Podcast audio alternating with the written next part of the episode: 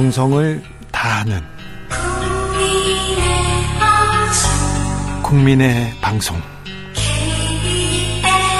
KBS 주진우 라이브. 그냥 그렇다고요.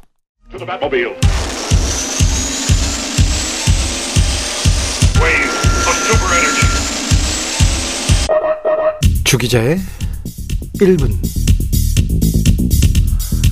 대통령이 예수냐 내 죄를 사노라 선포하게 경제를 살린다고 하는데 큰 도둑을 풀어주면 경제가 망가지지 어떻게 더 좋아지냐 대통령의 사명권은 반헌법적인 제도로 극히 제한되어야 하며 권력형 범죄자에 대한 사면은 반드시 사라져야 한다.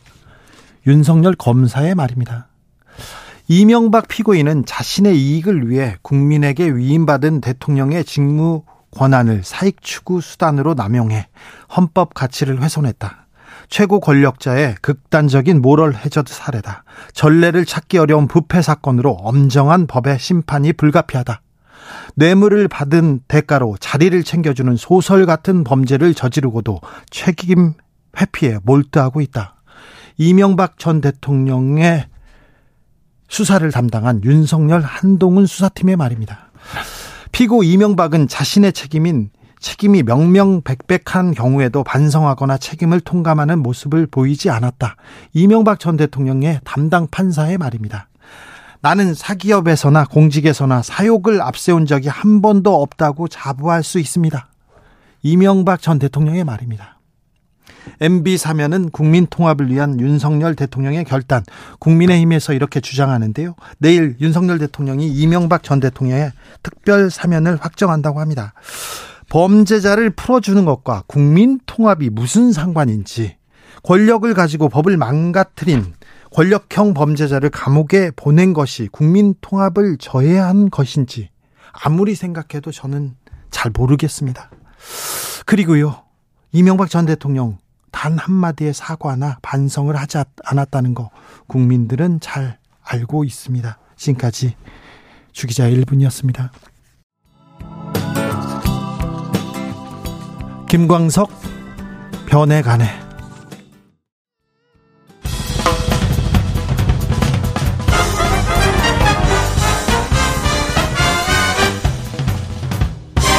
훅 인터뷰 모두를 위한 모두를 향한 모두의 궁금증 훅 인터뷰 이재명 민주당 대표의 소환 조사 그리고 노웅래 의원의 체포 동의안 표결을 앞둔 민주당의 속내 복잡합니다. 주말 사이에 민주당이 이재명 대표 수사 담당 검사들의 사진과 실명을 공개하면서 이 또한 논란인데요.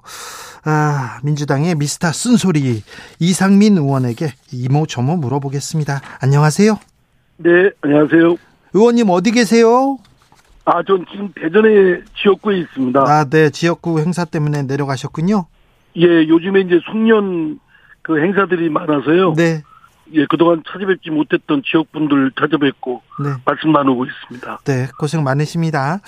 음, 어제였죠. 민주당에서 이재명 대표 어, 수사를 담당하고 있는 검사의 실명과 사진을 공개했어요. 어떻게 보셨습니까? 저는 이제 그 뜻이 어디에 있던 간에 방법이나 또는 방식이 좀 적절해야 되고 이렇게 어, 지나치면 안 된다고 생각합니다. 예. 그 판사가 행사하는 재판권이나 검사가 행사하는 검찰권은 사법권 또는 준사법권이라고 해서 고도의 그 독립성이 보장돼야 되고 그, 그 독립성은 입법부나 사법부, 아니, 입법부나 대통령 또 집행부의 그 권력으로부터도 독립이 보장돼야 되지만 네. 가장 중요한 거는 요즘에 있어서는 여론의 압박으로부터의 독립도 매우 중요하거든요. 네. 근데 이제 담당하는 그 검사들에 대해서 직접 실명과 얼굴을 공개하게 될 경우 네. 그 검찰권 준사법권을 집행하는 공직자들에 대해서 상당한 심리적 압박을 가할 수가 있다. 네. 그러면 이거는 오보다 얻는 것보다 잃는 것이 더 클 수 있고 자칫 우리가 법치주의나 헌법 정신에 위협될 수 있는 것이기 때문에 이런 부분은 좀 신중하고 자중해야 된다고 생각합니다. 잃는 것이 많다. 법치주의에도 좀 위배될 수 있다. 이렇게 생각하시는데 이 민주당에서는 어떻게 이런 결정을 내린 겁니까? 그 민주당의 전체 뭐 지도부하고 결정한 건 아닌 것으로 알고 있고요.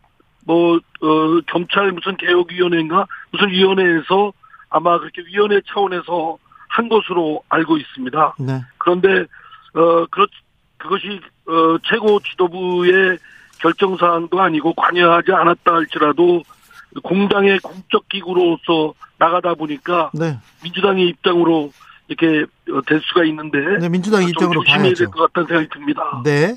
한동훈 법무장관이 이 문제는 아, 이재명 대표의 개인 형사 문제인데 개인 형사 문제인데 이렇게 공직자들의 좌표를 찍고 조리돌림 하는 거는 이거 법치주의 훼손한다 이렇게 얘기했던데 이 한 장관의 말은 어떻게 어찌 들으셨어요? 한 장관의 내- 어, 한동훈 장관의 발언 내용에 뭐 특별한 문제가 있다고 생각되지는 않습니다. 근데 이것도 또한 네. 그 방식이 문제입니다.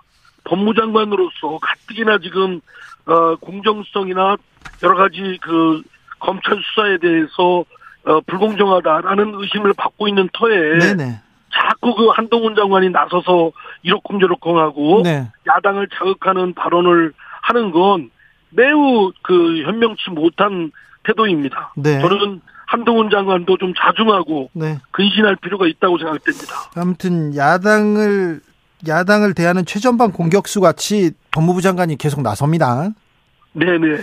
저 박찬대 민주당 최고위원은 물러설 생각이 없는 것 같습니다. 정치 검찰이 자신의 성과를 알리고 싶을 땐 이름과 사진을 널리 공개해야 할 정보다 이렇게 얘기하는데요. 이, 이 얘기는 어떻게 들으셨어요?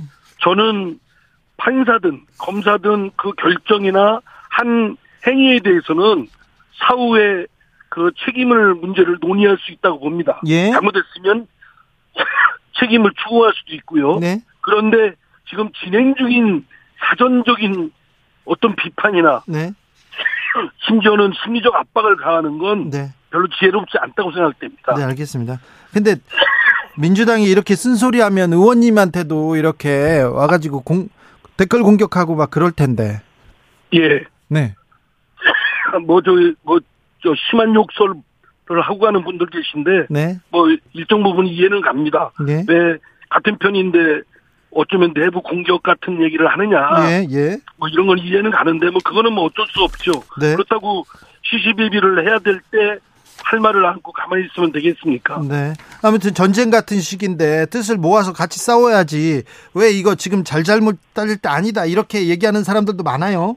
예, 맞습니다. 근데 지금 전쟁이라고 보면은 그거는 그래서는 안 된다고 생각되고요. 정치는 일정 부분 논쟁은 있을 수 있지만 어느 그 전쟁처럼 어, 상대를 뭐 물리치고 예. 내가 꼭 이겨야 되겠다 이런 생각으로 접근하면 해결점이 없다고 생각됩니다. 네. 그런 궁극적으로는 네. 어, 기승전결을 통해서 통합으로 나가야 되는데 예. 물론 논쟁할 때는 논쟁하고 따질 건 따져야 되겠죠. 네. 그러나 뭐 상대를 적으로 또 악마화하는 건그 적절치 않다고 생각됩니다. 상대를 악마하는 건 적절치 않습니다. 하지만 지금은 정치권에서 너무 극단적으로 대립하는 것 같습니다. 정치가 사라졌다. 이 뭐 협치도 사라졌다. 이렇게 얘기 나오는데요. 동의합니다. 지금 제가 초선일 때보다도 여야 간의 소통이 전혀 안 이루어져 있고 네. 단적인 예로 지금 윤석열 대통령이 취임한 지 한 10개월 가까이 되는데도 불구하고 야당 지도부와의 회동은 전혀 이루, 이루어지고 있지 않거든요. 예, 예. 전례 있지 않았던 일들입니다. 네. 저는 대통령께서도 그렇고 우리 야당도 그렇고 조금 더 대승 적으로 여유 있는 고용적 리더십을 발휘할 필요가 있다고 생각됩니다. 네. 여당이든 야당이든 포용적인 포용적인 리더십을 가져야 되는데 지금 아, 대통령과 정부 여당이 너무 강공 드라이브를 하고 있어서 민주당은 싸울 수밖에 없다 이렇게 얘기하는데요. 그런데 저는 이렇게 생각합니다. 상대가 정의롭지 못하고 불의하고 또 어, 부당하다 할지라도 우리도 똑같이 하면은 똑같은 사람들이 되는 거라고 생각합니다. 예. 우리는 원내 169석이라는 제1당이니만큼 예. 통큰 리더십을 우리도 보여야 된다고 생각합니다. 네. 그래서 윤석열 대통령을 나무라기 전에 또는 집권 국민의힘 집권 세력을 나무라기 이전에 우리 스스로가 좀 더 포용적이고 네. 솔선수범하는 리더십을 보이는 것이 더 지혜롭지 않을까 싶습니다. 네, 알겠습니다, 의원님. 의원님, 어, 성남 FC 의혹과 관련해서 검찰이 소환을 통보했습니다. 이재명 대표는 28일 출석은 어렵고 이후에 날짜 방식 협의하겠다 이렇게 얘기했는데 어, 이 검찰의 소환 어찌 해야 된다고 보십니까? 검찰의 그 이재명 대표에 대한 이번 소환은 매우 거칠고 네, 좀 어찌 보면 어, 예의를 넘어선 아주 좀 무례한 경우라 볼 수 있지만 네, 그러나 뭐 그거 가지고 시비거리를 하면은 끝이 없다고 생각됩니다. 좁쌀 싸움으로 전락이 돼버리니까요. 네, 저는 이재명 대표가 어쨌든 사법적 의혹이 여러 건이 있는데 이에 대해서는 본인도 그랬듯이 당당하고 어, 적극적으로 자신의 그 변호와 방어권에 나서야 된다고 생각합니다. 특히 검찰의 수사 태도나 수사의 기본적인 기조가 부당하고 불공정한 의심이 들다 하더라도 그럴수록 더 적극적이고 당당하게 임해야 된다고 생각합니다. 적극적이고 당당하게 어떻게요? 아니, 개별적 그 문제에 대해서는 이재명 대표가 제일 잘하는 장본인이 아니겠습니까? 예. 기든 아니든. 네. 그러면 이 부분은 조사에 적극적으로 참여해서 네, 검찰이 그 공격적 수사에 대해서는 적극적 방어로 대응해야 될 것이고 네, 이를 정치적 수사가 아닌 법률적인 차원에서 어, 명쾌하게 아주 치밀하게 대응을 해야 된다고 생각합니다. 네. 일단 검찰 소, 소환에는 응해야 된다 이렇게 보시는 거죠? 예, 예. 피할 이유가 없다고 봅니다. 네, 다만 이미 정해진 일정이 있기 때문에 네, 추후 일정은 28일이 아닌 다른 날짜로 하더라도 네.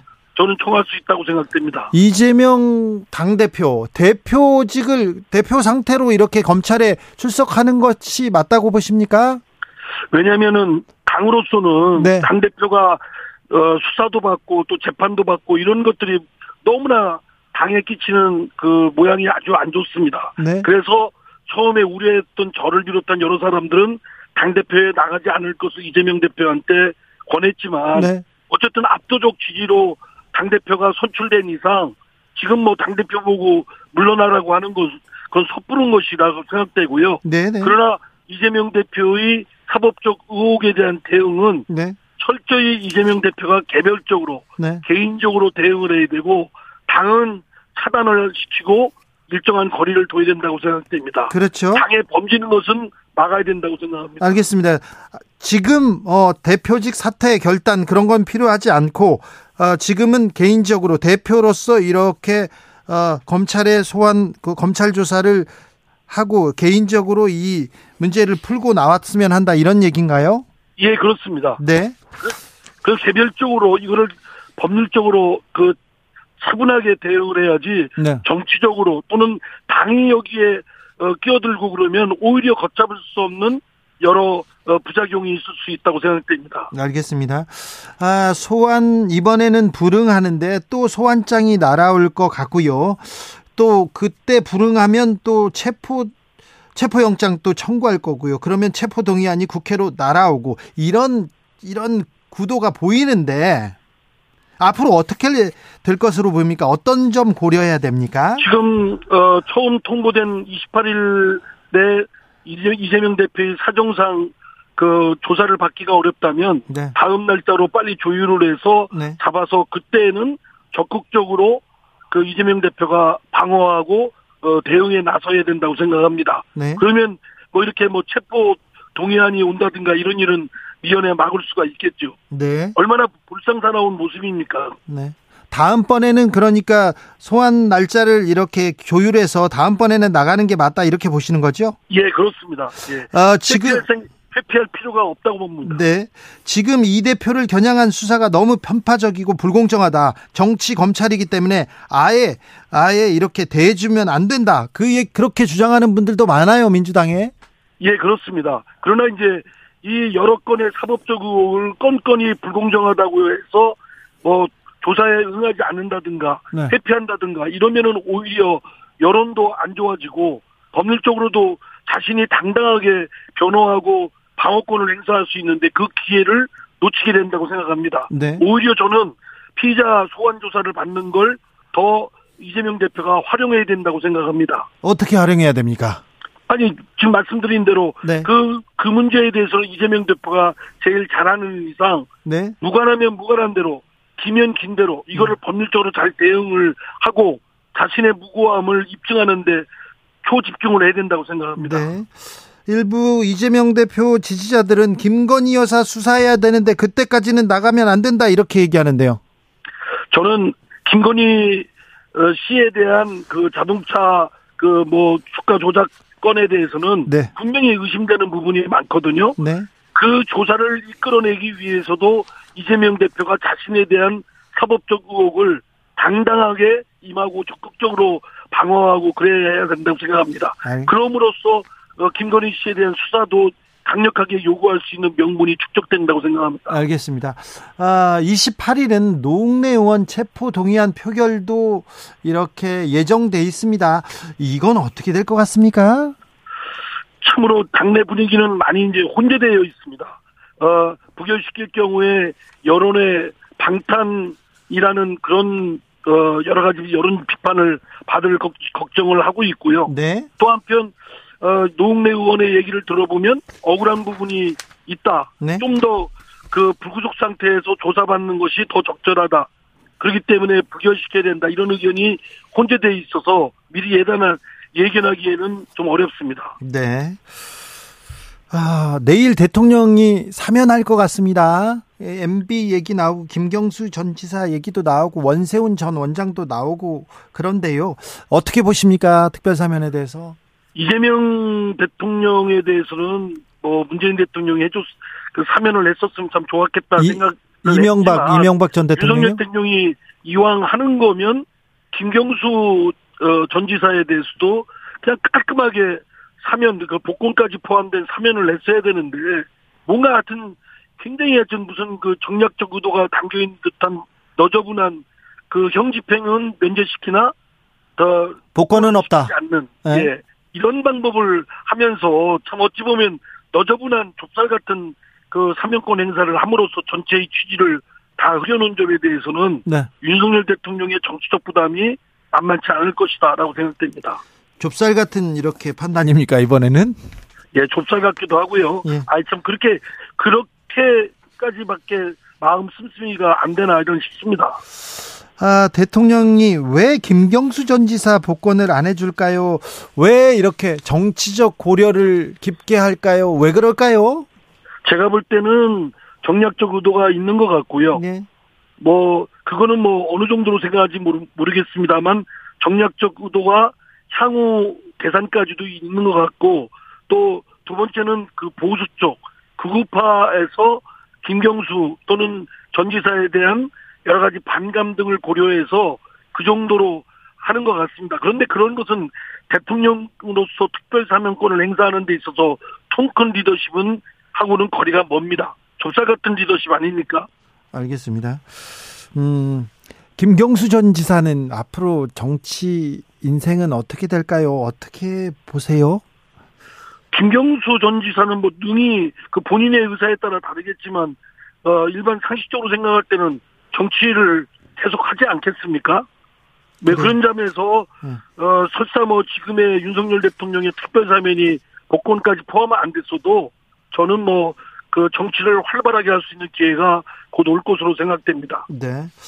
총선이나 차기 대선에서 좀 역할을 할 수 있을까요? 그러는 저는 역할 충분히 할 것으로 기대가 됩니다. 아, 예, 알겠습니다. 어, 저 이낙연 전 대표가 대한민국이 방향을 잃었다, 부끄럽고 참담하다 이런 글을 쓰셨더라고요. 어떻게 보셨어요? 이낙연 대표께서는 지금 뭐 미국에 가 있을 상황이 아니지 않습니까? 한국 사정이 상당히 복잡하고 여러 가지 하여튼 윤석열 정권의 아주 좀 무도한 여러 가지 그 폭압적인 행태가 벌어지고 있는데 그 현장에 있어야 되지 않을까. 그냥 글 몇 줄 쓰는 것으로 뭐 역할을 다했다라고 생각하는 건 저는 그렇게 동의, 수긍하기가 좀 쉽지 않습니다. 그러면 지금이라도 들어와서 빨리 아, 저기 정권에 맞서서 이렇게 목소리를 높여야 됩니까? 자신의 역할을 좀 해야 되지 않겠습니까? 그래요. 예, 그 현장에 없이 밖에서 빙빙 돌면서 네. 기회를 보고 있는, 있는 건 네. 별로 그렇게 당당해 보이지가 않습니다. 그래요. 이낙연 빨리 돌아야 됩니까? 역할을 해야 됩니까? 민주당 주변에서 이낙연 빨리 와야 된다 이런 목소리가 있습니까? 글쎄요, 저는 뭐 그쪽 분들하고 별로 차별하지가 않기 때문에 네. 그 목소리는 별로 들어보지를 못했습니다. 알겠습니다. 의원님은 그런데 그 이재명 대표 주변 사람들하고도 그렇게 가깝지 않고 이낙연 어, 대표 주변 사람들하고도 가깝지 않고 이 사람들한테도 저 사람들한테도 쓴소리 하는데 왜 그러세요? 누구 한쪽하고 친하게 지내면 편할 텐데요. 아니 저 친한 분들도 있죠. 다 친하긴 하죠. 네. 개인적으로는 친하지만 네. 공적으로 하는 부분에 있어서는 제가 말이 그렇지 오선 의원 아니겠습니까? 예? 그러면 사실은 회피하지 말고 말을 해야 될 때 특히 자아 비판적인 부분은 좀 더 중심을 잡고 해야 된다는 생각을 갖고 있습니다. 그래서 아. 좀뭐 독같고 미운 어, 털 밝힐 수도 있지만 네. 진심을 또 알아주는 분들도 계십니다. 아, 그럼요. 네, 그럼요. 음, 그래서 민주당에 이재명 대표한테 쓴소리를 잘한, 잘하고 자주 한다, 이렇게 알고 있는 분들도 많습니다. 네, 좋아하는 분들도 많고요. 저, 예. 음, 신년 초에 이재명 대표가 문재인 전 대통령 면담한다, 이런 소식 전해졌는데 어떻게 보세요? 아니, 뭐, 그건 전직 대통령, 또 우리 당 출신 전직 대통령을 찾아뵙는 건 뭐, 좋은 예법이라고 생각되고요. 네. 또두 분이 여러 가지 지혜를 또 모을 수도 있지 않겠습니까? 네. 뭐 그런 점에서는 전 고무적이라고 생각되고요. 다만 이재명 대표가 이거를 본인에게 지금 쌓여 있는 어려운 상황입니다. 네. 사법적 의혹을 받고 수사받고 검찰이 옥죄해 오는 상황은 본인으로서도 상당히 감내하기 어렵지만 그러나 헤쳐나가야 된다고 생각합니다. 그래서 어, 정정당당하게 임하면서 자신의 방어권을 행사하면서 그 억울함과 무고함을 증명하도록 그렇게 거기에 집중해야 된다고 생각합니다. 그래요. 아, 이 사법적 어려움은 본인이 본인이 헤쳐 나오고 본인이 헤쳐 나와야 된다 이렇게 보시. 누구도 대신할 수가 없습니다. 그리고 네네. 또 사정을 잘 알지도 못하기 때문에 그 사정을 재라는 본인이 적극적으로 나서야 하는 수밖에 없다라고 생각합니다. 네. 이번에 문재인 전 대통령도 보고 김경수 전 지사도 만나고 옵니까? 글쎄요. 그 스케줄은 제가 잘 모르겠습니다. 네. 저도 어, 문재인 대통령을 만나 뵌다는 거는 그 보도를 통해서 알고 있습니다. 네. 어, 사법 리스크 대응하기 위해서 당내 친명계와 친문계가 공동 전선을 형성한다 이런 메시지다 이런 기사도 나왔는데 이런 기사의 해석은 어떻게 보세요? 저는 좀 과도하다고 생각되고요. 그 그런 움직임을 내놓고 하겠습니까? 막 한다고 해도 어, 힘뭐 지혜와 에너지를 이렇게 같이 모으는 건 좋은 일이죠. 그러나 네. 이제 아까도 말씀드렸지만 네네. 네. 그 이재명 당 대표에 대한 사법적 의혹은 개인적 영역에서 생긴 문제이기 때문에 네. 본인이 이재명 대표 본인이 개별적으로 어, 대, 법률적으로 대응을 할 일이고 당이 여기에 어, 크게 관여하거나 여기에 개입하게 될 경우 오히려 당이 잘못하면 어, 뒤집을 수 있는 리스크가 있다라는 점에서 당과는 좀 차단시켜야 된다라고 생각합니다. 네, 이재명 대표가 신년 기자회견을 열겠다고 합니다. 자, 이재명 대표 어떻게 기자회견해라. 어떻게 새해에는 이렇게 정치 노선을 잡아라, 잡아라. 선배 의원으로, 선배 정치인으로서 한마디 조언 부탁드리겠습니다.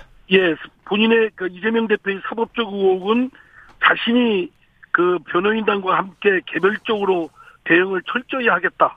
그러니까 어, 당원이나 국민들께서는 안심하시고 더불어민주당은 국민들이 민생에 집중하겠다. 의원들도 어, 이재명 대표의 그 무고함을 사법적 의혹에 나설 것이 아니라 네. 민생에 오히려 집중해달라. 이런 메시지를 전했으면 좋겠습니다. 알겠습니다. 자, 말씀 잘 들었습니다. 예, 감사합니다. 미스터, 복 많이 받으세요. 네, 복 많이 받으십시오. 미스터 쓴소리 더불어민주당 이상민 의원이었습니다.